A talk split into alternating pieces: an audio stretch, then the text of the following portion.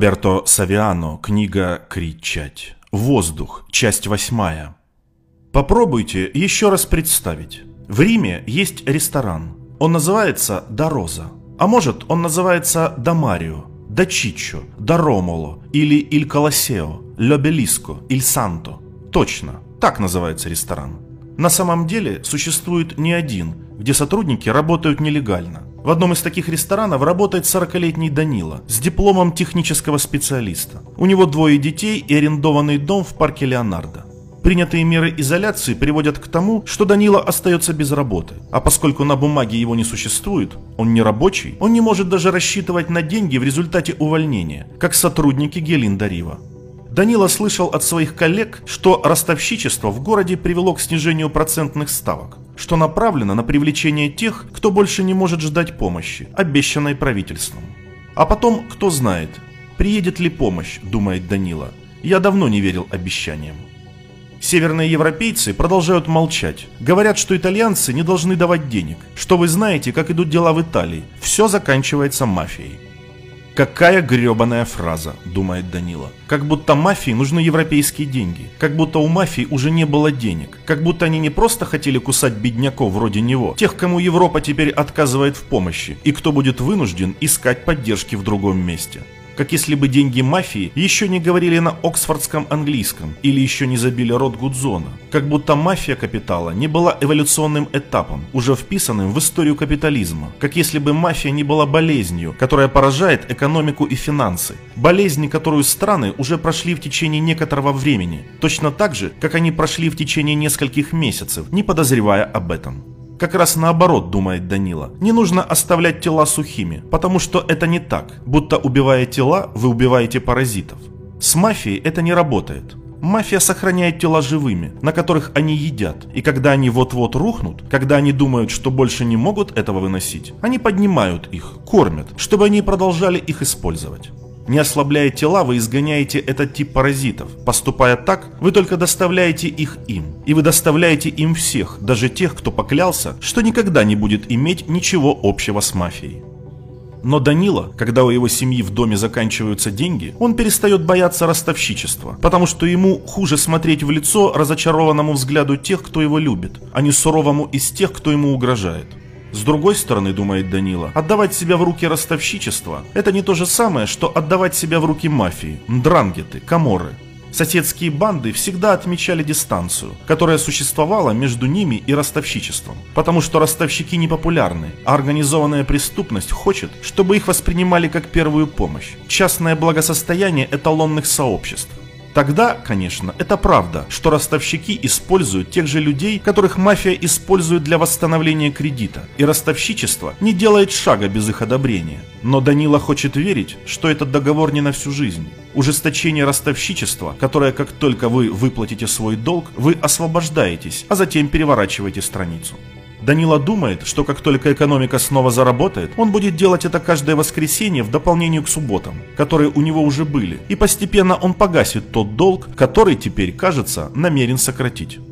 Данила рос не на улице, но он часто бывал на улице. Поэтому странно, что вы не помните, что в Риме ростовщики называют их кроваттари. А они их так называют, потому что когда вы не возвращаете деньги, они надевают галстук на шею, а затем они сильно сжимают ее, пока ваше лицо не станет синюшным, пока все ваше тело не начнет искать воздух, пока поры, глаза, нос, рот не будут искать его, пока ваши руки не будут искать его, они ищут, пока печень не ищет. И почему еще ростовщики предоставят вам за 24 часа то, что банки не предоставят вам через 24 месяца? А почему без гарантий? Даже если единственная гарантия, которую вы можете предложить, это то, что вы сможете выплатить свой долг. Неверно, что износ не дает никаких гарантий. Ваша жизнь – это гарантия. Ваша сломанная нога – гарантия. Ожог вашего тела – гарантия. Изнасилование вашей дочери – гарантия. Пожар вашего дома – это гарантия.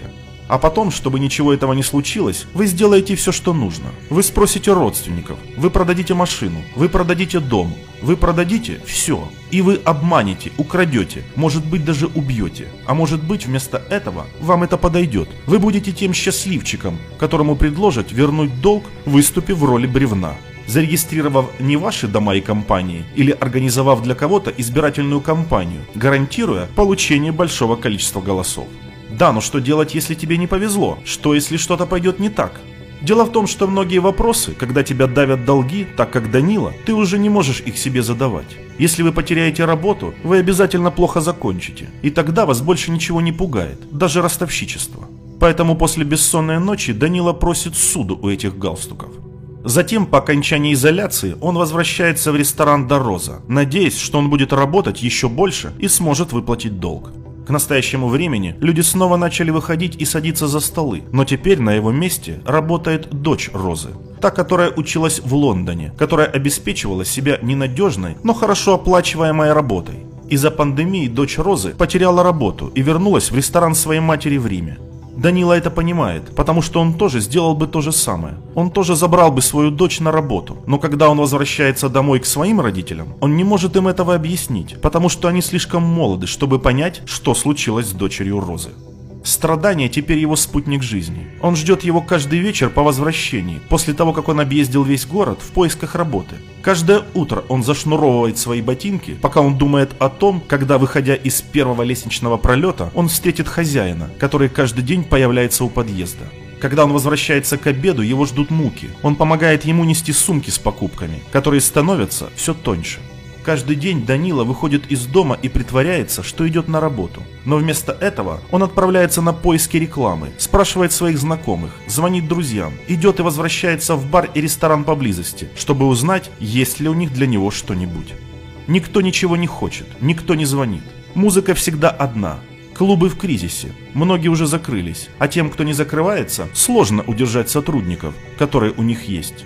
По радио в новостях говорят, что спрос на работу есть, и это его еще больше злит, потому что он не видит вакансий, упомянутых в новостях. Может быть, они далеко, и в любом случае никто ничего не делает, чтобы помочь ему получить что-то, связаться с ними. Проходят дни, а работы нет. Телефон молчит. Данила это уже чувствует. Тугость галстука на шее, который он не носит. Он уже чувствует непроходящий воздух, дыхание, которое с каждым часом становится короче. Именно этого хотят производители галстуков, чтобы они чувствовали дыхание на своей шее. И действительно, в конце месяца они появляются перед ним, под домом. Они дают ему два толчка и еще семь дней кислорода. Но через неделю они возвращаются и, оставшись с пустыми руками, затаскивают его в переулок и избивают. Данила встает, шатается, идет домой, но не останавливается перед дверью.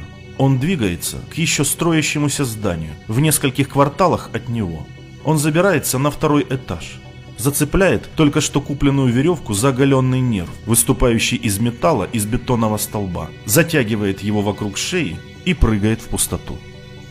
Пока он болтается, все еще в сознании, его поры начинают искать воздух. Глаза ищут его, нос ищет его, рот ищет его, руки ищут его, печень ищет его. Затем исходит его последний крик. Кричите, когда вы чувствуете, что они сужают ваше дыхание –